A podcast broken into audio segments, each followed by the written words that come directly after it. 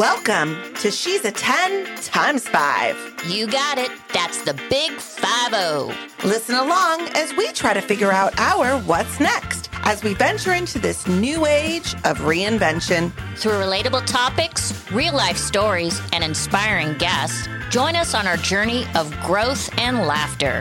Hey, I'm Lori, former Army Airborne captain, but don't let that fool you. I'm the loose cannon. And I'm Lisa, a girl's girl who loves sugar, but watch out for that spice. Let's do this. Hi, everyone. Welcome back, and or welcome if you're new to us, to She's a ten times five. This is Lori, and we have a treat today. This goes to show that life gets in the way. Things happen. Shit happens, and we got to adapt and overcome. Lisa had an issue with her mom, and we have an amazing guest scheduled that I did not want to reschedule. So what did I do? I called my pal and superhero recurring guest host, Michelle. So we have Michelle Lesher at the table. So we got two blondes at the table. Thankfully, our guest is brunette, because that, that could have been a, like what, the perfect trifecta of awesomeness? Jeez. Hi, Michelle. How are you? Hi, I'm good. I'm good. This is really fun. I'm sorry to hear that, you know, things are going on in Lisa's world, but this is such a good opportunity. It is a great opportunity. And, you know, you're good at this. You've done this a couple times Aww, with us. It's nice. Not like you're a, a podcast virgin. You're nice. Well, we're going to really pop your cherry today, though. Oh, I have a feeling. We got two interviews today. So before we start and I introduce our amazing guest, um, I have to do a shout out. So one of the things that Lisa and I um, have been really, really blessed to, as a silver lining for, with this podcast, to uh, see and to involve ourselves with is all of the sisterhood that happens with it. All of these amazing women that reach out to us, that support us, and we're able to support them as well. Well, we were just featured in an amazing magazine called Ask Us Beauty. You saw that, right? I did. I yeah. did. Great. Jenny McCarthy on the mm-hmm. cover with purple hair. Mm-hmm. You got to get in that mm-hmm. issue. Well, through that, I read, I, I, Lisa and I poured through it cover to cover because it's got so many amazing articles about just fantastic women doing fantastic things. And one of them was a gal, Marcia, and I've become friendly with her and what she does. And I want to give a shout out to her gram because I want people to go in, lean in, and you can nominate someone. It doesn't have to be someone famous or someone accomplished, but if there's a woman in your life that you want to be recognized, this is the platform. It's Inspire Always. It is so great. She highlights about two to three women a week. And it's it's just really a great way to celebrate one another's. So if, if you want to go to her gram, it's underscore inspire always. And Marcia is, she's a ten times five, but she looks like she's nineteen. So we secretly want to dislike her, but we can't because mm. she's she's so cute and nice. All right. Okay, we ready to roll? Yeah. Let's, let's yeah. get down and dirty. Okay, so today, okay, so if you guys did not listen to The Cougar, that that episode has been a rocket ship. It's all about sex and kind of gnarly sex, right? After the age of fifty, when you're back on the market. Well, today we're gonna we're gonna talk about sex again, but in this case, I was because if you know me, you know I'm a hummingbird. I can't just sit and watch T V or whatever. I have to do like three things at once. I was on my phone and I was going through my Yahoo feed, and I came across a write-up on this book called Open. And I, I I clicked through and then I'm like, holy shit. Well, this is a great topic. And so I reached out to the author on the gram, and and so she's going to join us today. And we are going to talk about, how do you say that word again? Polyamory. Is that right? Is that right? Yeah. Yeah. Polyamory. Say that fast five times. Okay. We're going to we're going to talk about that, and I'm hoping that, because I think this is a fascinating topic. And it's a little provocative and controversial, so we're going to get into all that. But first, let me properly introduce our guests, because I don't know, sometimes you get these guests and they're so educated and, you know, you, you kind of want to, but here we go. Uh, Rachel Krantz, and she's up in Sacramento, so she's with us, Studio fifty via Zoom. Her book is called Open, an Uncensored Memoir of Love, Liberation, and Non Monogamy. Rachel is a journalist and one of the founding editors of editors of Bustle, where she served as senior features editor for three years.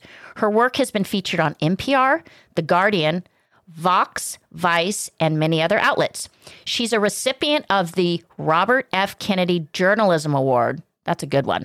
The Investigative Reporters and Editors Radio Award, the Edward R. Murrow Award, and, okay, get this, the Peabody Award for her work as an investigative reporter with Y R Media. Welcome, welcome, Rachel. Thank you. Hi, thanks for having me. I'm glad to be here. I'm glad you're here too. Okay, so we always like to start the, the conversation with your story, and you're not a ten times five, but reading your book, you got some road behind you. So if you could just kind of tell us about yourself and lead us up to how this whole evolution of Open got started.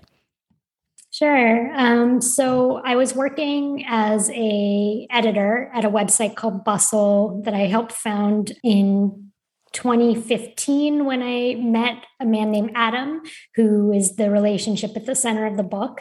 And he told me on our second date, um, before we even kissed, he said, I'm not monogamous. You should know that if you were with me, you would still be free to date other people, fall in love with other people, so long as I was privileged, um, and you were honest.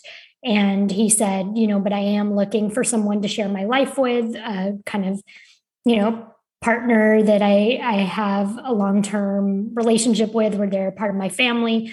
I just don't believe in restricting someone that way. And when he said that, I was nervous, but I was also, I was twenty-seven at the time and had been a serial monogamist and was kind of hoping I would grow out of it because I really didn't have any desire to stop falling in love or to never have new romantic experiences again. It was just that I felt like, well, I got to find the one, right? So that's the compromise you make. So this seemed like an option once we fell in love very quickly to potentially have it both ways. And the idea of the book happened unusually when I was about a year into the relationship and it was newly open on both sides, meaning he was able to date other people and I was feeling really jealous. And I started writing a few articles about jealousy, just kind of interviewing experts, trying to understand it as an emotion. And a agent approached me having seen them and said, you should write a book about this. And it should be like journalism and memoir about non-monogamy. And I said, sure, maybe someday. And, you know, of course, I've thought about writing a book someday, but I'm not an expert in this. I'm actually feeling like I'm quite bad at this. And she said, well, I'll just start writing things down. Um, and I was already keeping a journal. So I started recording more with people's consent, including Adam's, recording conversations, arguments. And as things became more and more unhealthy in that central dynamic where there was more and more gaslighting and he was telling me, no, you're remembering things wrong, or I didn't say that, or you're misinterpreting reality, you're letting your fear control you, that's not true, that I was like, all right, I guess I better have some sort of record so that there's something like truth, because I no longer trusted my own judgment. And this idea of a book one day was sort of this elaborate coping mechanism of, even though I felt increasingly powerless and um, like I was losing my mind, that I had this imaginary project or beacon of hope of just like, maybe one day I'll get out of this situation and make sense of this. Um, and in the meantime, that the recorder was sort of like a witness to a situation that I knew was very interesting and often, you know, not that I was being talked to in ways I shouldn't have been. And so the, the recorder was sort of a witness to that. Okay. So I, I think the question for our listeners and we, what the hell is that? Like what, the, this whole relationship, and, and, and correct me if I'm wrong. I mean, when we say swing, is that the same as, what is it again? Polyamory. Polyamory. Like, because I I know a swinger. I like I and, and I've never quite grappled with all of it, but walk us through that rabbit hole, because I think, you know, for people that are in a monogamous relationship trying to understand, what is that? Yeah.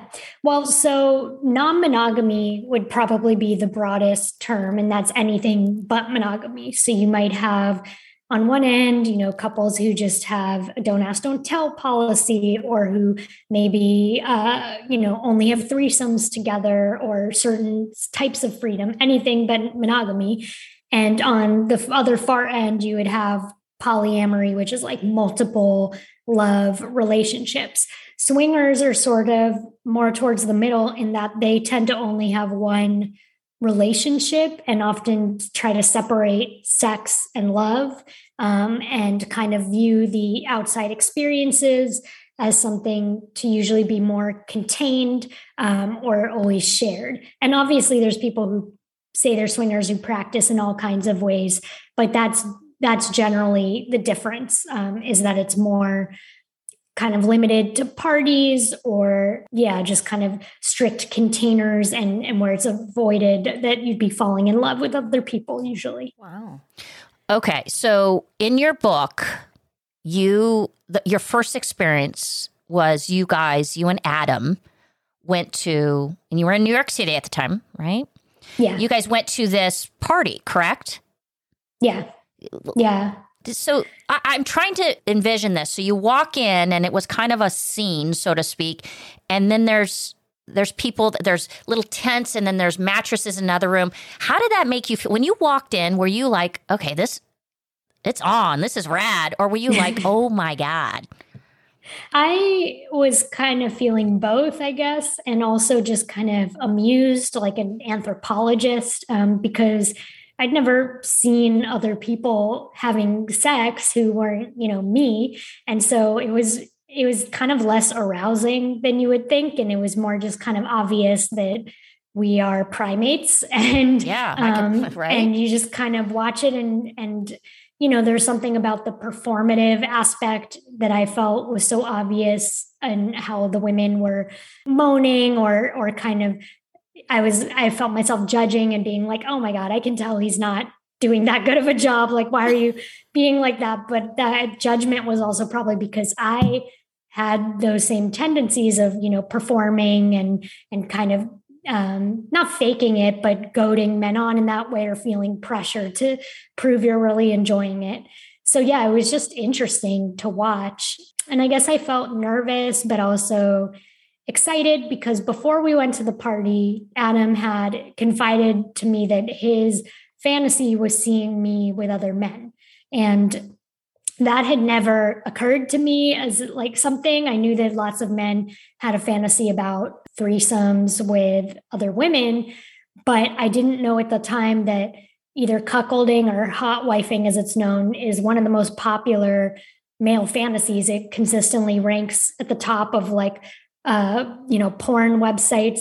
And, you know, for some men, it's about... Can, can you being, explain what that yeah. is? Yeah. Yeah. So for some men, it's about being with other men, but usually with cuckolding, it's about kind of feeling powerless and watching your partner with another man. There might be some degree of humiliation, and that's, that's the term that's more commonly known, but it's actually probably less likely of a fantasy than hot wifing, which is what Adam was into, which is where you enjoy a, a threesome where you're not touching the other man really, but it's all the attention is focused on the woman, increasing her pleasure, and that there's sort of this like competitive vibe to it. And afterwards, the man kind of reclaiming you as his.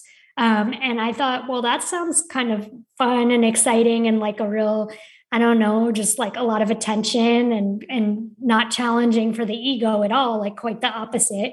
So I guess that was exciting to me that that could happen at the party potentially, but I'd never really had casual sex before and wasn't sure I would like that. And I was a little nervous about just the hygiene of jumping into bed with random people, um, even though there, there were condoms in every corner and people use them religiously. I knew there's other things you can get that condoms don't protect from. So I was kind of nervous about that too. Okay. Well, so that leads me to this. So, you you know, and again, Michelle hasn't read the book, so she's kind of, you know, okay, so you go through that, you you start to get indoctrinated into this new world of of an open, somewhat relationship.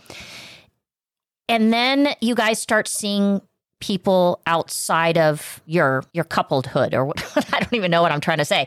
But you start you start going and you see other people and, and you're intimate with them, and, and then he starts going out separately from you. Is that where it starts to unfold, or how, how did, because it, because it did it did start to unravel, right? You and Adam, you know, and the jealousies and all these things start to kind of occur. Mm-hmm. Walk me through that, because I think, and then that's going to lead, you know, Michelle to ask a couple questions about intimacy, but kind of explain the evolution of what you and Adam went through and where it, where it started to kind of get not great.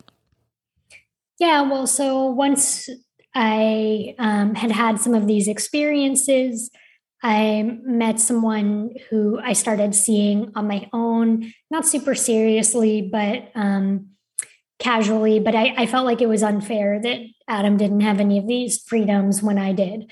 And I had also seen how the experiences I had had with other people only sort of reaffirmed my attraction and commitment to him. And so I sort of wanted to give that to him back, knowing he would also require it eventually. There was this sense of, okay, I better find out, like, if I can do this. And then the jealousy really started, um, which I found very humbling and also interesting, just as a journalist, of like, what is happening? Because I'd never thought of myself as a jealous person, but the physical fight or flight response I was having was extremely intense. And I think from there, you know, that was not in itself what caused the relationship to unravel. Those tendencies and red flags uh, were already there, and I think would have happened anyway, but it certainly exacerbated any unhealthy behaviors, because I was, you know, feeling quite anxious and insecure, and that led him to be often more dismissive of, of me and my feelings. And it fueled this really not so good cycle eventually, where we were kind of triggering each other's worst sides. And you're dating during this, not living together, oh, right? Are you living Oh, together? We were living together, okay. Yeah. And that was one thing that was also, I guess, in retrospect, a red flag. He encouraged me to move in within a few weeks, mm-hmm. which is kind of a common thing that happens in sometimes unhealthy dynamics, of where they they talk a lot in the beginning about rescuing you, possessing you, and want you to be as close as possible. And it's this really intense, rewarding experience of falling in love. And in that case, also that he was incredibly dominant. So it was also not just my first non-monogamous relationship, but also my first kind of dom-sub dynamic. Only the issue was he didn't believe in B D S M. And so there was no way to talk about it or have rules or boundaries. And so a lot of the book is also about, you know, kind of a cautionary tale of what can happen when you explore some of those Fifty Shades fantasies, but you don't have any real conversations around um, how to do that in a healthy way. Yeah. That was one of my next questions, was just about the conversation. So is the communication between the two of you just one hundred percent open? Like, if you're going to go see someone else or be with someone else, do you talk about it with him before? Does he talk about it with you before he goes off to be with someone? Is that kind of what brings up some of the jealous emotions? Yeah. Yeah. In our case, that was the agreement of, you know, you tell the other person when you've met someone else or you're going on a date, certainly before you're going to become sexually active with someone else. Every couple has different agreements. Some people find it's better for them that they really don't have a problem with it, but they just don't want to know. Mm-hmm. Like that, that's what feels good to them. Some people want to hear everything, you know, every detail really turns them on or gives them a sense of control or whatever else it is. I was sort of more in the middle, where it's like, yeah, I wanted to know if he was out with someone or became sexually active with someone, but I didn't want to know a lot of details. Yeah. And was it difficult? Like, when you came home after being with someone else and you came home, did he want to hear about it? Did you not discuss it? Like, how, how did that conversation go? Like, when you walk in the door after being yeah. with someone else, what's yeah, the response? Yeah, smelling of and, sex, right? Yeah. Well, for him, he did want to hear about it. And and what's more than that, that was sort of part of his kink. That was, that turned him on. He mm-hmm. liked this idea that he would have to compete to keep me, that there were other men who were after me and desiring me.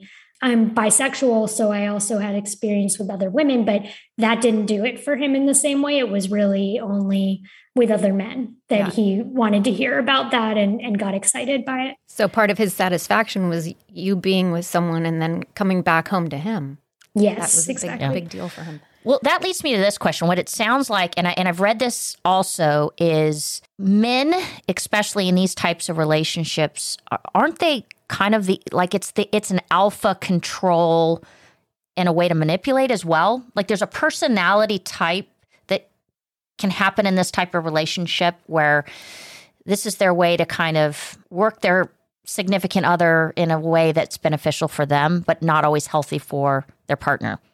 Would you? Yeah, I think that can certainly happen in this dynamic. It's fertile ground for that. But I also think that can happen in monogamy, and certainly does. We see oh, yeah. abusive relationships one oh one is like, um, why are you wearing that? Why were you talking to other men? You know, so monogamy is certainly used to control women in similar ways too. It's unfortunately, whenever you have relationships, you're going to have every sort of outcome, and there's going to be people who exploit the dynamic as a means to control. I don't think it's any more inherently likely to result in those things than monogamy is. And in fact, there's much more of a history of monogamy doing that, or double standards around the men are allowed to do other things, but the women are controlled by not being allowed to have the same freedoms. But yeah, sure, that was part of why I wanted to tell my story, because there's a hesitance in non-monogamous communities sometimes to talk about how that expresses itself in these dynamics in particular ways, because there's so much stigma around it as it is, and so much judgment that people don't want to confirm negative stereotypes in the same way that gay people have often had a fear of talking about when abuse happens in their relationships and want to just show the best outcomes because they were just trying to be recognized as even a valid way to live. And so it's a kind of a similar thing, but I think talking about the ways it can go wrong is important as well for people to be able to empathize with it and see it as actually not so different in some ways, because it's just human beings who are flawed. And also for the people who are in that situation, that they don't feel further isolated of like, I'm not allowed to talk about this because I'm going to make the community look bad. And then they end up in a worse situation too. Again, I mentioned that I've I've known someone that's been in a kind of an open relationship, and dishonesty. Do you feel like if you kind of go down the path of doing this, do you do you feel like you can truly be honest with your friends, your family, or do you feel like there's this, almost this other persona that gets manifested in your relationship that you just kind of don't talk about, or you, you kind of stuff it away? Mm-hmm. Well, I think that many non-monogamous people I know are are radically honest in their relationships. If it, if they're doing it well, they have to be, right? And there's not as much. But I'm talking about external relationships, like friendships and family yeah. members. Yeah. So in my case, I'm lucky that I'm able to be out about this and not worry about losing my children because I don't have any, not worry about losing my job because I've made it my job to talk about these things. But, you know, almost every non-monogamous person I talked to in the book was afraid to use their real first name, let alone their last, because there are no civil protections and you could potentially get fired from your job or lose custody of your children if the grandparents want to sue. Um, there's a lot of stigma. And so I think that does lead to a lot of distress. I mean, we know from decades of research on queer people, the psychological effects of being closeted result in higher rates of suicide, depression, poorer relationship outcomes. So I think you see this similar thing of anyone who has to hide that they're non-monogamous or hide that they're maybe in a kinky relationship or some other type of non-normative relationship. Yeah, but I don't think certainly that there's anything like a type of more dishonest person who's drawn to this. In fact, I think it's often people who are willing to be quite honest and and don't want to stuff parts of themselves away and not talk about, you know, the reality of their desires. um, in the way that sometimes when you're in a monogamous relationship, you kind of have to squash those sides of yourself down or just not not talk about it when they arise, because you're you don't want to look like, you know, like you're trying to be with other people. Yeah, that's a really good perspective. Yeah, it, it's interesting because just a, a couple minutes ago, you talked about kind of the judgment that goes along with it and the community that gets judged. And then, you know, the t- what you brought up, Lori, about the outsiders and the other people in your lives, what they're thinking and wondering and how much they know. Like you you may be hesitant to introduce someone to a parent and get a lot of questions and who are these people? So, yeah, it's co- complex. It is, it is complex. Okay, so Michelle and I have both been married maybe – way too long. I don't know. So maybe that's why we're so fascinated with the book. Yeah. But intimacy. And we had a guest on and she had a really, she, she she went anonymous because she's a professional, but she talked about sex after her marriage dissolved and now she's midlife. And it, it was kind of crazy, like not crazy, but it was, it was one of the questions we asked her is, God, this intimacy, because I'll just give you my perspective. If I'm going to be physical with someone, I mean, look, if I see a hot guy in an elevator, maybe maybe I want to just have sex and then, uh, you know, okay. But by and large, if I'm going to have continued intimate relationships, I want to have that emotional connection. And I asked her that and she, you know, she, of course, didn't have that need. When you go down this path, two things. One is, do you ever feel like you need that to have, okay? And then secondly, are you ever at any point worried that if you have an outside relationship, what if you fall in love? What if you start to get those f- emotional connection feelings? Yeah. Well, for me, I did learn pretty quickly that it wasn't very interesting to me to have casual sex. Like it was, you know, interesting at first to have these novel experiences, but once the novelty wore off, it was kind of back to the way I've always been, which is that I like being in relationship and I like falling in love. And I'd never really been into casual sex when I was monogamous either. And for me, you know, it is possible to love more than one person at once. And that's not to say it's never confusing or hard to compartmentalize, but ideally when it's working best, you just feel like you love more than one person and have different sides of yourself fulfilled. And, you know, that one person doesn't have to meet all your needs. Like if one person's busy, you can text the other one and, and whatever, um, you have just more support the same way you have more than one friend or often more than one parent or, or whatever else. Hmm. Nice. Having your cake and eat it too, I guess. Right. Well, okay. Sometimes. So, so I just, here's a question. And, and again, I hope I'm not coming across as judging. I'm just, I'm just trying to learn.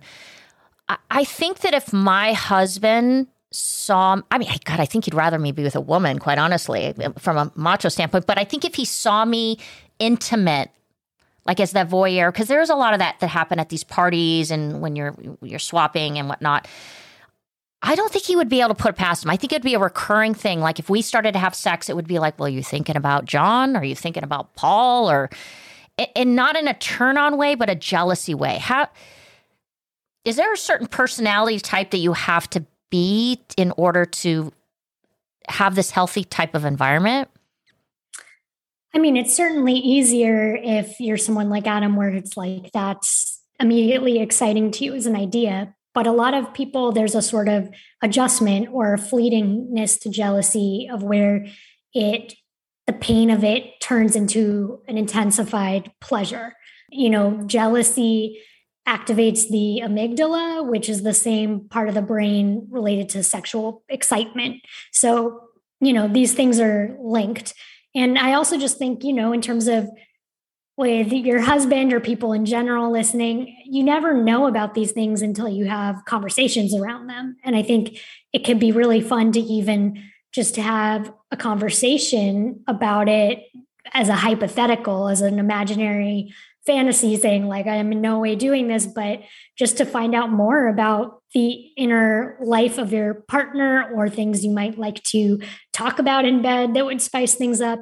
I think that also, you know, a lot of women would be surprised who are with men that it is such a common fantasy for men to see their partners with other women, I mean, with other men, sorry. So, I mean, like, this is a very, the top categories of porn don't lie, right? So it's, it's obviously there's a lot of people clicking on that. Now, that doesn't mean they would want it in reality, but it also but it means excites that, them, yeah. Yeah, but it also does mean that potentially a lot of women are unknowingly in a situation where maybe they're thinking, yeah, I'm, I wish I could have some novelty or someday kiss someone else again or have sex with someone else again, but I don't want to have to deal with jealousy and I don't want to see my man with another woman. But that if they talked to him about it and said, are you by any chance turned on by the idea of seeing me with another man? And what if he says yes, and that's all you do, and you don't have to deal with jealousy at all, and you both get more fun out of it, and you both get to have your cake and eat it too. So yeah, I mean, I think just having those conversations, you might be very surprised mm. what you find out. Have you ever been in a situation where you were with another person and that other person got way more attracted to you than you were to them? Like, you know, you were spending time with another person and that was kind of outside of your relationship with Adam, and it was not supposed to become more of a relationship, but maybe they got way more into you than you were, they saw you as more important.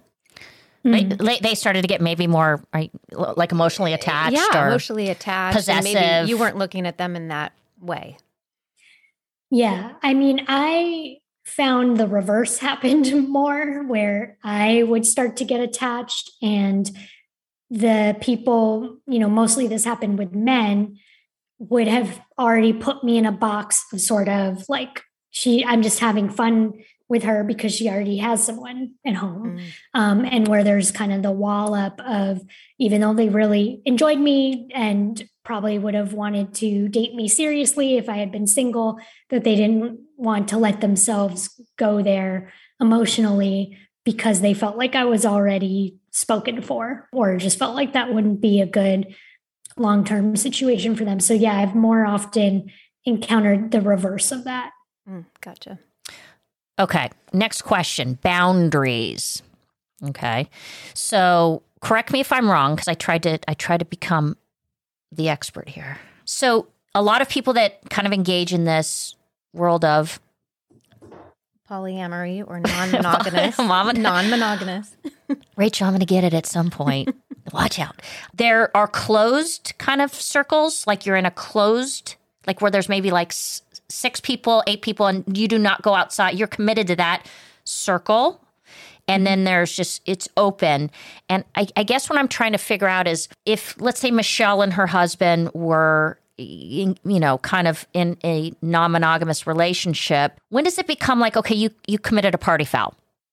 Meaning it, like I'm across the boundary. Yeah, like, like I'm in Cabo on a girls' trip, and my cabana boy is smoking hot, and I have had a little bit too many spicy margaritas, and I, you know, and we end up sleeping together, and I come home, and then my husband's like, "Well, that's how could you do that?" And I'm like, "Well, get God, you know, that's what we do." I mean, where does it? You know what I'm saying?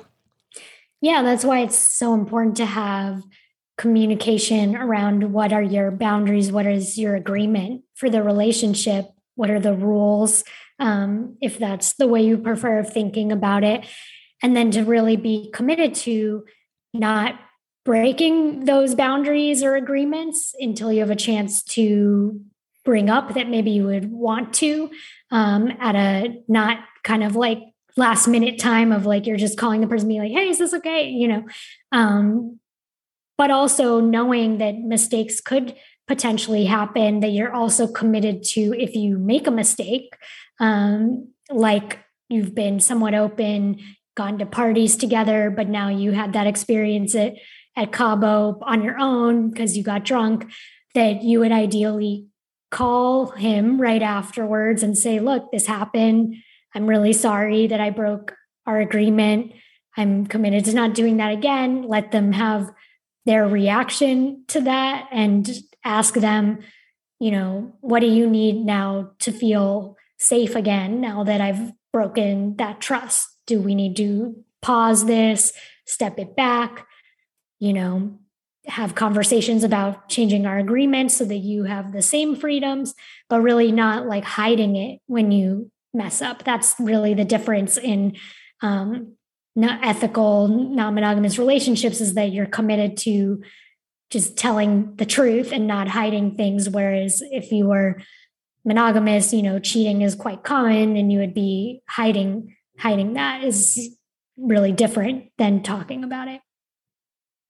Gotcha. Mm-hmm. Okay. I'm going to go back to, you kind of touched on the kids.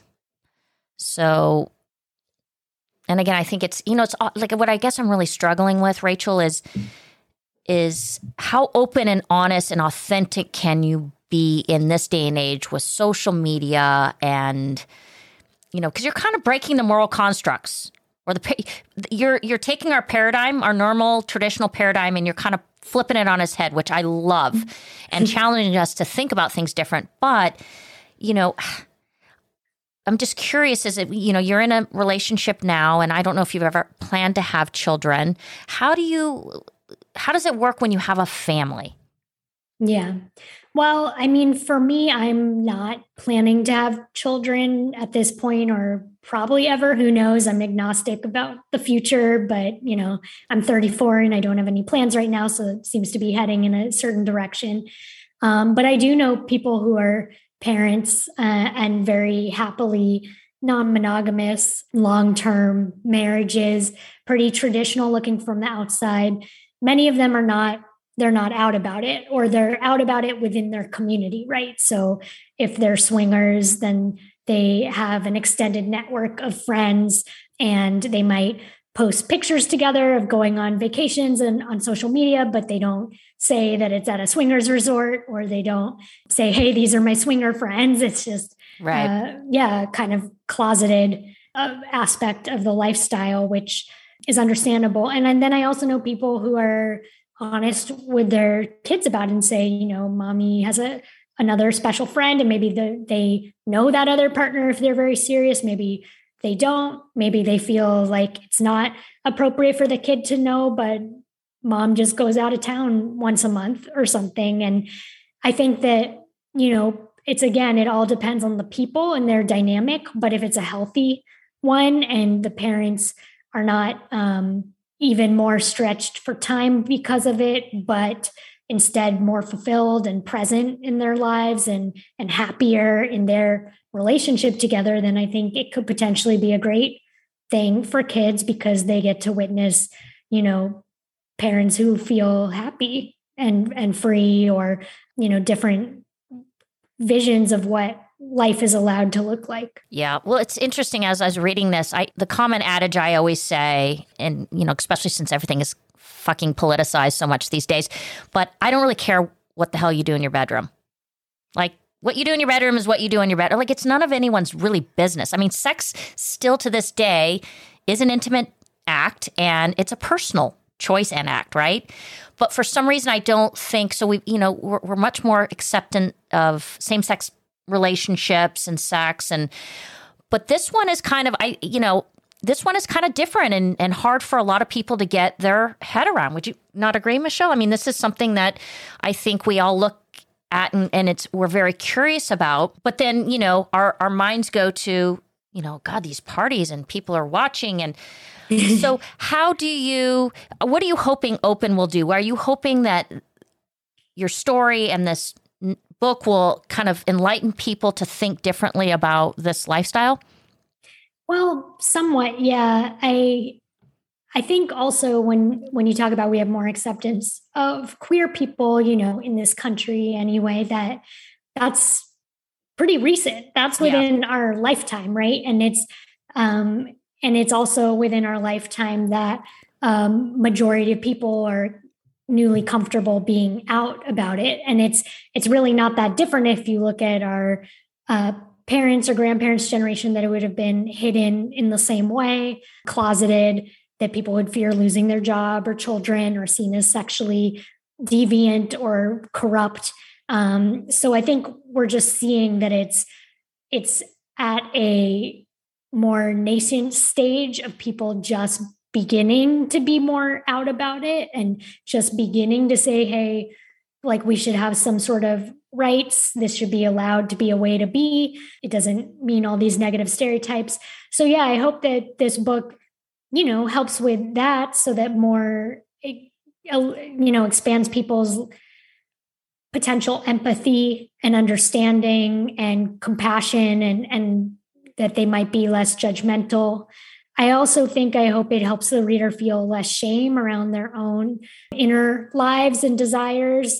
And it's really not advocating for non-monogamy over monogamy. It's just really talking about really more advocating for honesty. And I think you see in the book examples of monogamous people who are dishonest and non-monogamous people who are dishonest, and, and vice versa. So yeah, I, I also hope that, well, the book is also very much about emotional abuse and chronicling the way that unfolds. And so I think a lot of people will see themselves in that story, and hopefully from all the psychologists I have commenting throughout and the different ideas for resources I give, that they'll feel less alone in that experience, or maybe if they're still in that situation, validated in their feelings as, you know, that something's not right that's going on, because emotional abuse is very confusing. It's you're literally part of one of the main things is you're constantly told it's all in your head and that you're just imagining it, or you're being too sensitive.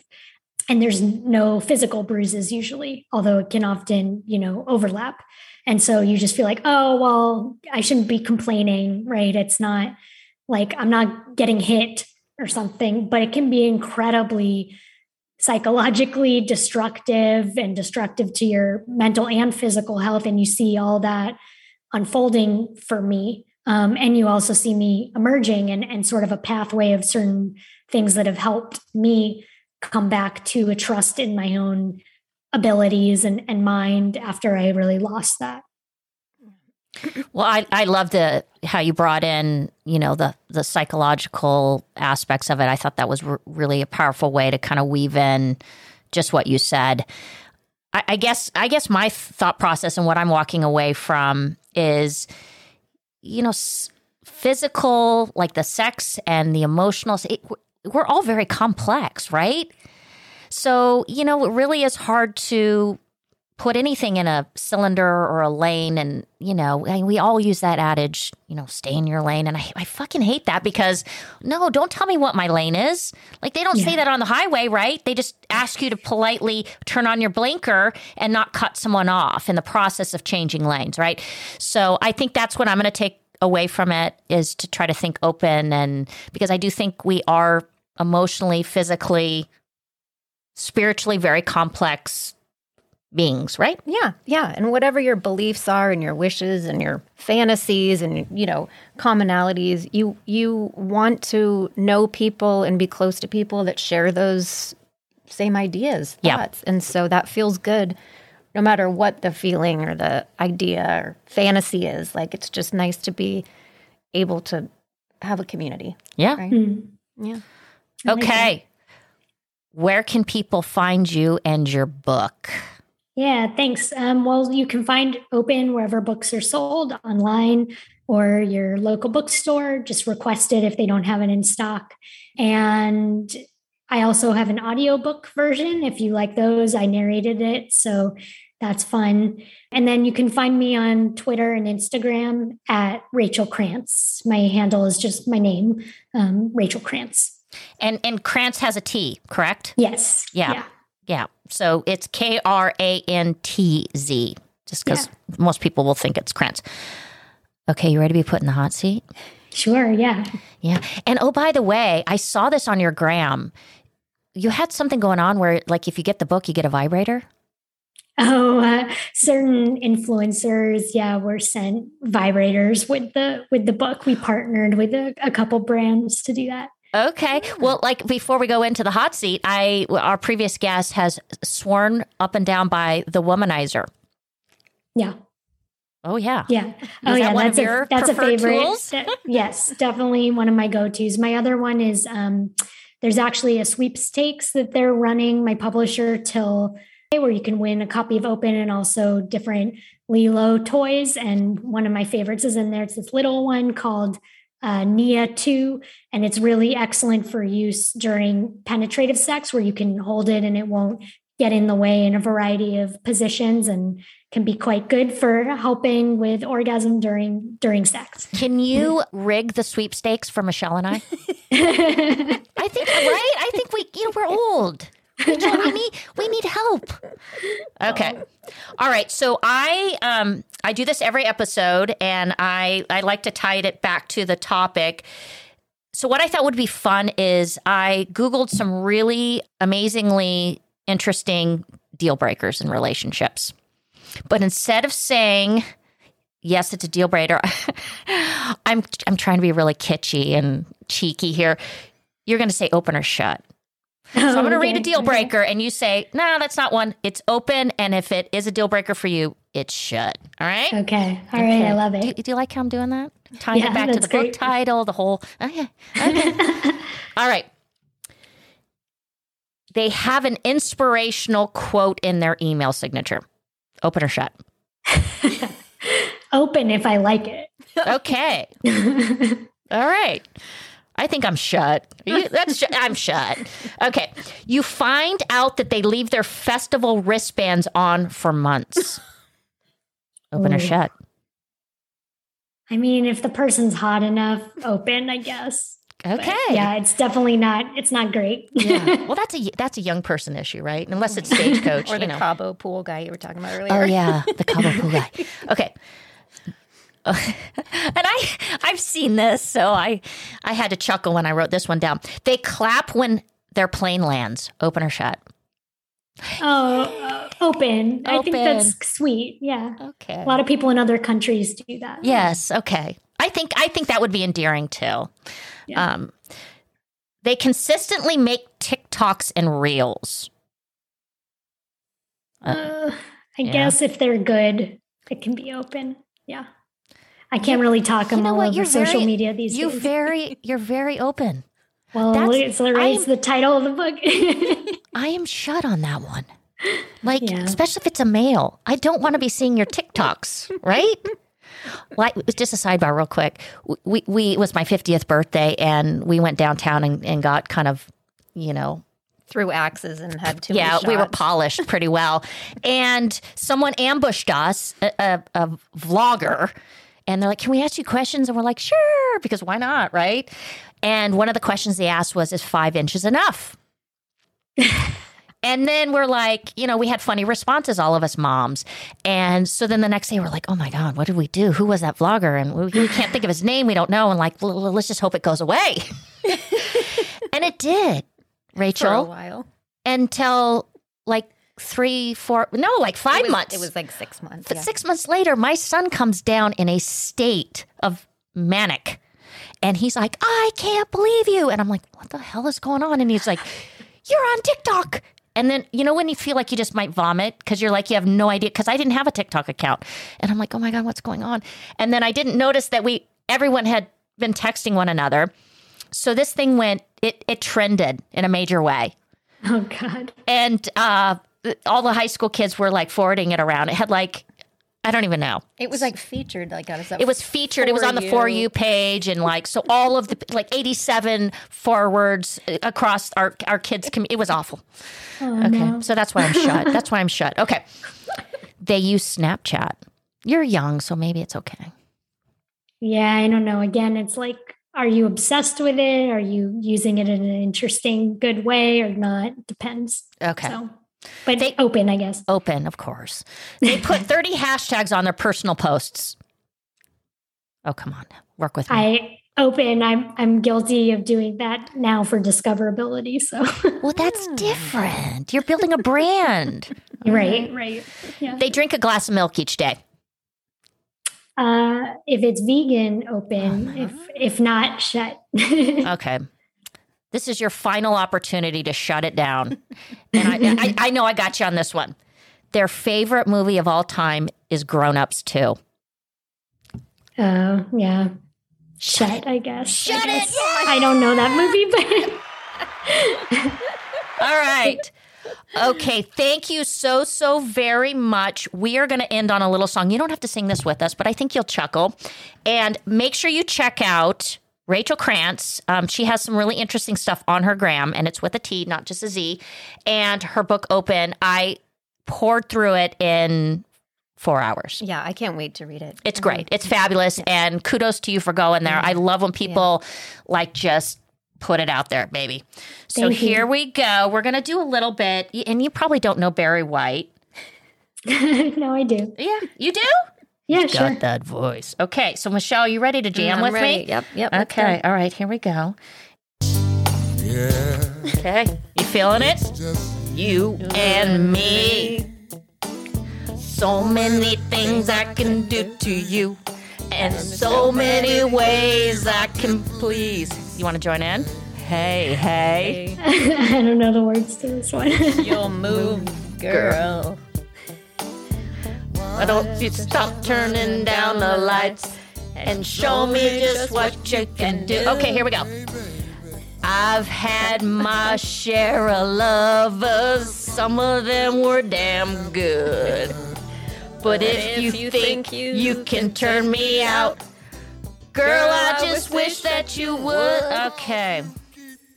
All right, I think we got everyone in the mood for Open, right? Yeah. Thank you, Rachel, so much. Was this like the funnest interview you've ever had on this book tour? This is definitely up there for sure. All right, all right. So give her a follow, and we thank you so much for your time. And thank you. I look forward to your next book, babe. Yeah, thank, thank you. you. Okay. Thanks so much. Okay, take care.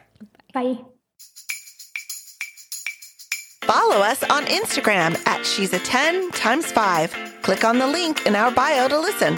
You can also find us on Apple, Spotify, Google, or wherever you listen to your podcasts. And don't forget to hit subscribe.